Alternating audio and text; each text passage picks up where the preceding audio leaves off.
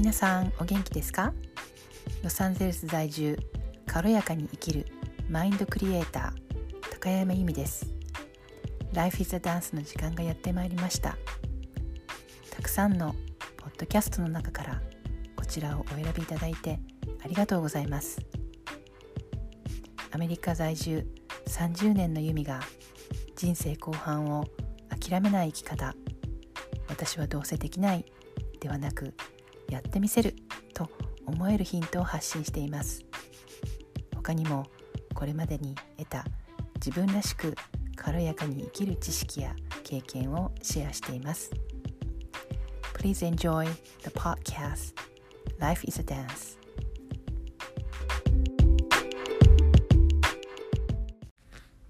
皆さんお元気ですか今日のテーマはこれを思い出したから元に戻れたという話をしたいと思います。えっとそれ何のこっちゃってね思う方いっぱいいると思うんですけどあの私11月の末ぐらいからねちょっとなんか落ちてたんですよ。そんで今12月の20日なんですけど今日。できっかけなんか戻れるきっかけが欲しいなってずっと思っててできっかけがなくてまあ別に焦らずそのうちまた上がっていくやろうみたいな感じであのー、してたんですね。でで先週にたまたまっていうかあの行くところがあってそこの近くに住んでるって前におっしゃってた方ですごい素敵な方がいてねその素敵な方女性なんですけどあのタロットをすごいされててねエミリーさんって言うんですけど 名前まで言うと、うん、彼女があの近くに住んでるっていうのを私知ってたからあのお会いしたいなと思って「ランチでもいかがですか?」みたいな感じで声をかけさせてもらったら「空いてます?」っておっしゃってねでランチをしたんですよ。で私はあのまあなんかそのその会った日の前日かな前々日ぐらいにあのエミリーさんがやってるインスタライブをたまたま見ててねであなんかすごい素敵な人やなって思ったりとかしてあとグループコーチングでもあの同じあのコーチのもとで今学んでるのでそこでもお会いしたことがあったりとかしてなんか素敵な方やなって思ってたんですよ。そんで実際にあのオフラインでお会いしたんですよね。うん、そしてなんかあの彼女に言われたことで「はい上がれた」ですよねあの結論を言うと。でそれで何を言われたかっていうとあの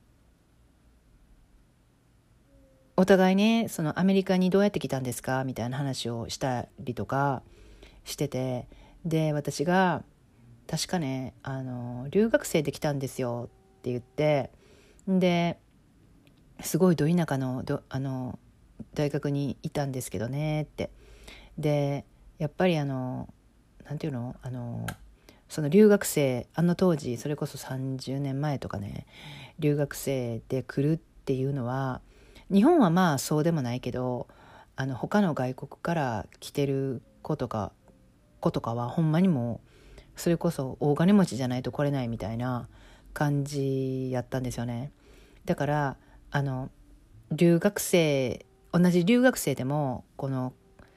何て言うのかな位が違うみたいな自分の国ではものすごい人たちででその日本人の子たちもあのみんなこう親がお金を払ってくれて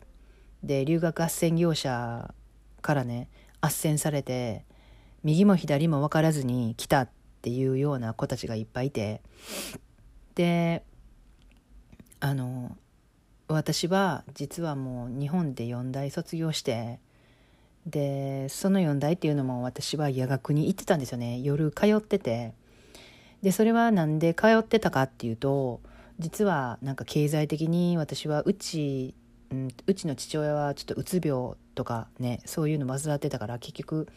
けうん、結局っていうか経済的にもそんなに裕福じゃなかったし兄もいたしあの私立とか行かせたりとかしてね。で結局私はなんか進学するか進学しないかとかっていうところで高校の時迷っててでもまあ最終的には進学するっていうことになりで短大にまあ選択肢が短大に行くか夜学に行くかっていうような、まあ、経済的なかん経済的に考えてね。でそれで私は短大に短大卒業した方にはすごい申し訳ないんですけど私は短大に行くのはもなんか申し訳ないなって思っててなんでかっていうとなんかそんなになんか勉強しに行くっていうイメージが私当時の私にはなくてだからその何て言うのかなこう限られた資金の中で親にお金を出してもらうのにその短大に行っては申し訳ないみたいなのがあってね。で結局夜学に行ったんですよ。関西大学っていうところがあってね。で夜間のコースもあってそこであのものすごいそこで勉強したいって思ったわけじゃなくて本当に軽い気持ちであの、まあ、昼間バイトして夜まあ大学行けばいいやみたいなそんな軽い感じで私は行ってました。で実際には、まあ、そんな軽い子たちもいっぱいいたし結構真面目になんか勉強しますみたいな人たちもいてね。あの蓋を開けてみれば私はその夜学でもものすごい楽しくあの過ごせて無事卒業したんですよね。でその夜学に行ってる間私はお金を貯めてあのアメリカ留学っていうかその当時はねアメリカに留学するとかっていうあのその何て言うのデスネーションえっ、ー、と目的地っていうのはまだ決めてなくてとりあえず私は英語を喋れるようになりたいと思ってたから英語圏に行くぞって思ってねお金を貯めてたんです。でそれをもっと遡ると私は19歳の時にあのオーストラリアに旅行にバックパックで旅行に一人で行くんですけどその時に実はあのもうちっちゃい時からあの外国っていうのかなに憧れてて別にアメリカだけじゃなくて他の国っていうのにものすごい憧れがあってあと英語を喋れる人にものすごいこう憧れがあって英語が喋れたら世界中の人と喋れるやんってすごい思ってたんですよねちっちゃい時から。うん、でそれであのアルバイト、うん、その夜学に行ってる時にアルバイトしてた先にあのイギリス留学してたしたことがあるお姉さんと出会ってですね。でその人に「私留学したいからねお金貯めてるんです」とかっていう話をしたら彼女があのそんな留学とかいきなりそういうなんか大きいことをするんじゃなくてとりあえず旅行から始めてみたらどうとか言われてねほんでそっかと思ってそれもまあ、まあ、一理あるなと思ってそれであの、まあ、留学資金と思って貯めてたお金で一人でバックパックであれオーストラリア旅行に行くんですよね。でその、まあ、この話ももうなんか一つのエピソードで話したいぐらいもういろんな話があるんですけど結局どうなったかっていうとねあの英語が通じなかったんですよ。私の。うん、で日本ではまああの喋れる方の分分野に入分野？分類か。分類に入ってたんですけど オーストラリアに行ってね これ思い出すとめっちゃ笑えるんですけどあのもうほんまに意気込んで行きました。で着いた先がシドニーの空港やったんですよね。で空港でどうしようと思って。英語喋られへんやん私と思って。で結局自分でなんか日本にいた時に調べておいたなんかホステルユースホステルみたいなところログに電話をして「あの空いてますか?」っていうのをね I'd like to make a reservation それだけなんか英語覚えててねでそれを聞いてあのそこに行きたいって思ってたところがダメやってねで結構遠いところにあの宿を見つけてでそっからまあ旅が始まるっていう感じやったんですよ。で、まあ、この話をすると長いのでここまでにしときますオーストラリアの話はね。でそれでその時にえっと20日間行ってたんですよ私一人でオーストラリアに。で英語が喋れないっていうことがほんまに自分で身に染みて分かってで帰ってきてね猛勉強したんですよ英語喋れるようになりたいと思って。うん、そんでえっとそれを夜学に行ってる間貯めてたお金でこっちに留学に来たんですよね。うん、でその話、うん、でなおかつ私は斡旋業者とかもやっぱりなんかあのなんていうのかな別に自分ができることがあるのであればわざわざなんかそういう斡旋業者に大金をはたいてやってもらわなくてもいいなと思ってでで英会話学校とかにも通ってたしそこの先生とかにあの入学願書みたいなあるじゃないですか。大学の願書。みたいなのを取り寄せてこれなこれどういう意味みたいなので聞いてでなんか手紙とかも自分で書いてでそれもなんか添削してもらったりとかして全部アプリケーションとかも全部自分で出してで GPS とかもそんなんもトランスクリプトえっとえ日本語から英語のやつとかも取り寄せて全部自分で送ってアクセプトされてえっと OK です。来てくださいっていうのをもらって行ったんですよ。だからもう全部自分でやったっていう話を彼女そのエミリーさんねタロットのすごい人にしたらエミリーさんってねものすごい人なんですよ。もう300人ぐらいタロットをしてきてね。もうなんか あのなんて言ったかな。えっとなんて言ってはったかな。もうねあのそれこそもうカードの意味っていう一つ一つのカードの意味はもちろんわかるしもうねその一人あのそのタロットを見てもらいたいって言われる方のなんかあのなんて言ったかな顔顔色見てたらわかるみたいな そういうレベルに達してる方だったんですよ。で彼女に私があの言われたことっていうのがあのタロタロットに来る方っていうのはやっぱり悩まれてる方っていうのが多くてであの何て言うのかなどうやってアメリカで生きていけばいいんだろうみたいな感じの方が多いと。でそういうような方々を300人ぐらい見てきてる中でこの私ね この私がめっちゃ力強い生き方をされてるんですねみたいな感じでね言ってくれはったんですよ。でその時に私はっと気がついてほんまに。もうそれこそなんかティンってね頭の中のあのかいえっ、ー、と電灯？電灯？えー、電球か。電球に光がつくみたいな感じでティーンってね 頭にピンってね光が灯ってあそうやったやんって思ったんですよ。私って強かったやんっいろんなこと自分でやってきてたやんって。でアメリカのその留学してた時もあの私ほんまになんか弱音を吐く人なんですよ実は。でそれでなんかあのあのすごいなんかよくしてくれてるインド人の友達がいてねでなんかお兄ちゃんみたいな人だったんですけどそのお兄ちゃんみたいな彼にあのなんか英語できへんからあかんわみたいな話をねなんかずっと聞いてもらってた時があってねで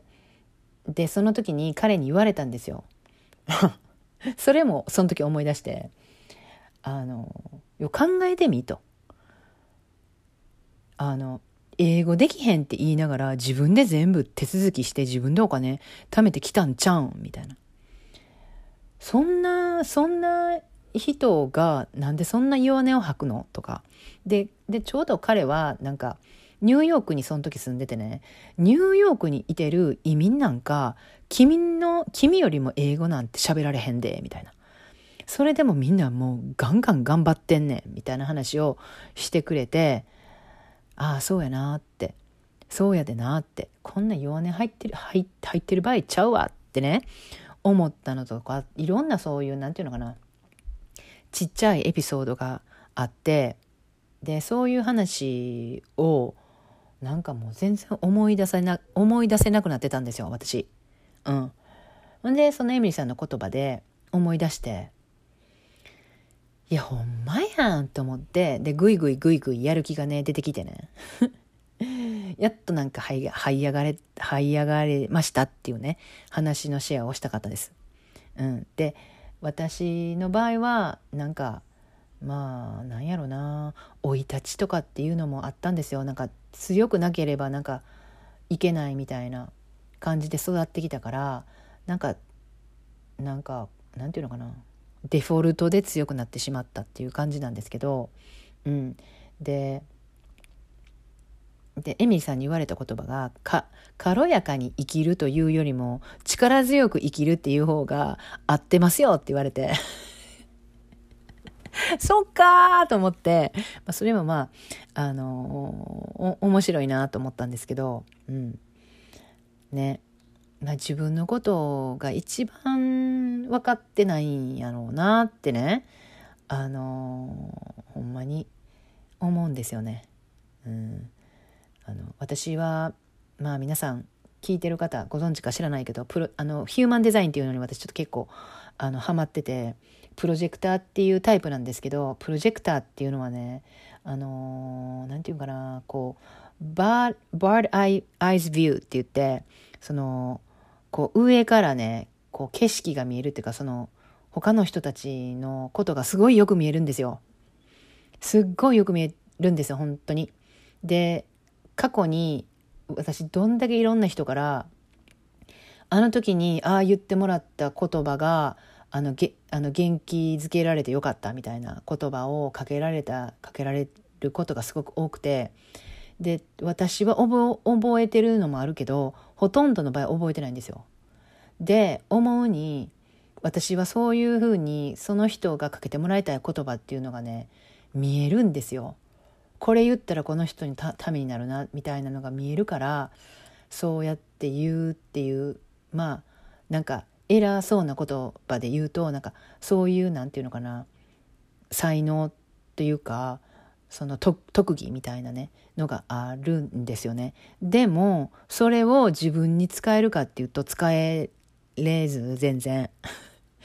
他人のは見れるけど自分のは見えないっていうねでそこを私はすっごくこう気に気気にしてやっていかないといけないなとは思ってるんですけど、うん、で結局何が言いたいのっていうことなんですけど何が言いたいかっていうと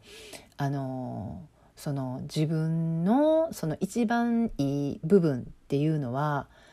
あの多分自分でも分かってるところってあると思うんですよ。うん、っていうか内観してなかったら難しいかな。内観したことがなかったら難しいかもしれないけど私の多分これを聞いてくださってる方は内観したことがある方々じゃないかなと思うのであのそういう何て言うのかな自分でここが自分のいいとことかね自分のえっと自慢できるっていうと自慢別にしなくてもいいんですけどここは負けへんでみたいな、うん、というようなところがね絶対一人一人あると思うんですよ。だからそれをね思い出してほしいんです。うん、私が思い出せ思い出さ出せ思い出せたように、うん、私が思い出せたように。でここれを思い出せてでこれをずっとキープできたらほんまにこう何て言うんかな。あの何のためにこれ今自分でねあの頑張ってやってることあると思うんですよ皆さん一人一人。それをなんでやってんねんっていうその原点を思い出すっていうかあの原点を思い出すじゃないな。うんとうんとそれに挑戦しようと思ったそのベストベストな自分っていうのはどんな人やったのかっていうそこ、うん、自分が今それをやっているそこを目指しているっていうそのそれをもそもそもやろうと思っている思っていたそもそもの自分の在り方っていうのはどんな人やったんっていうのをね思い出してもらいたいなと思って今日はこのエピソードというかこのタイトルにしました。では。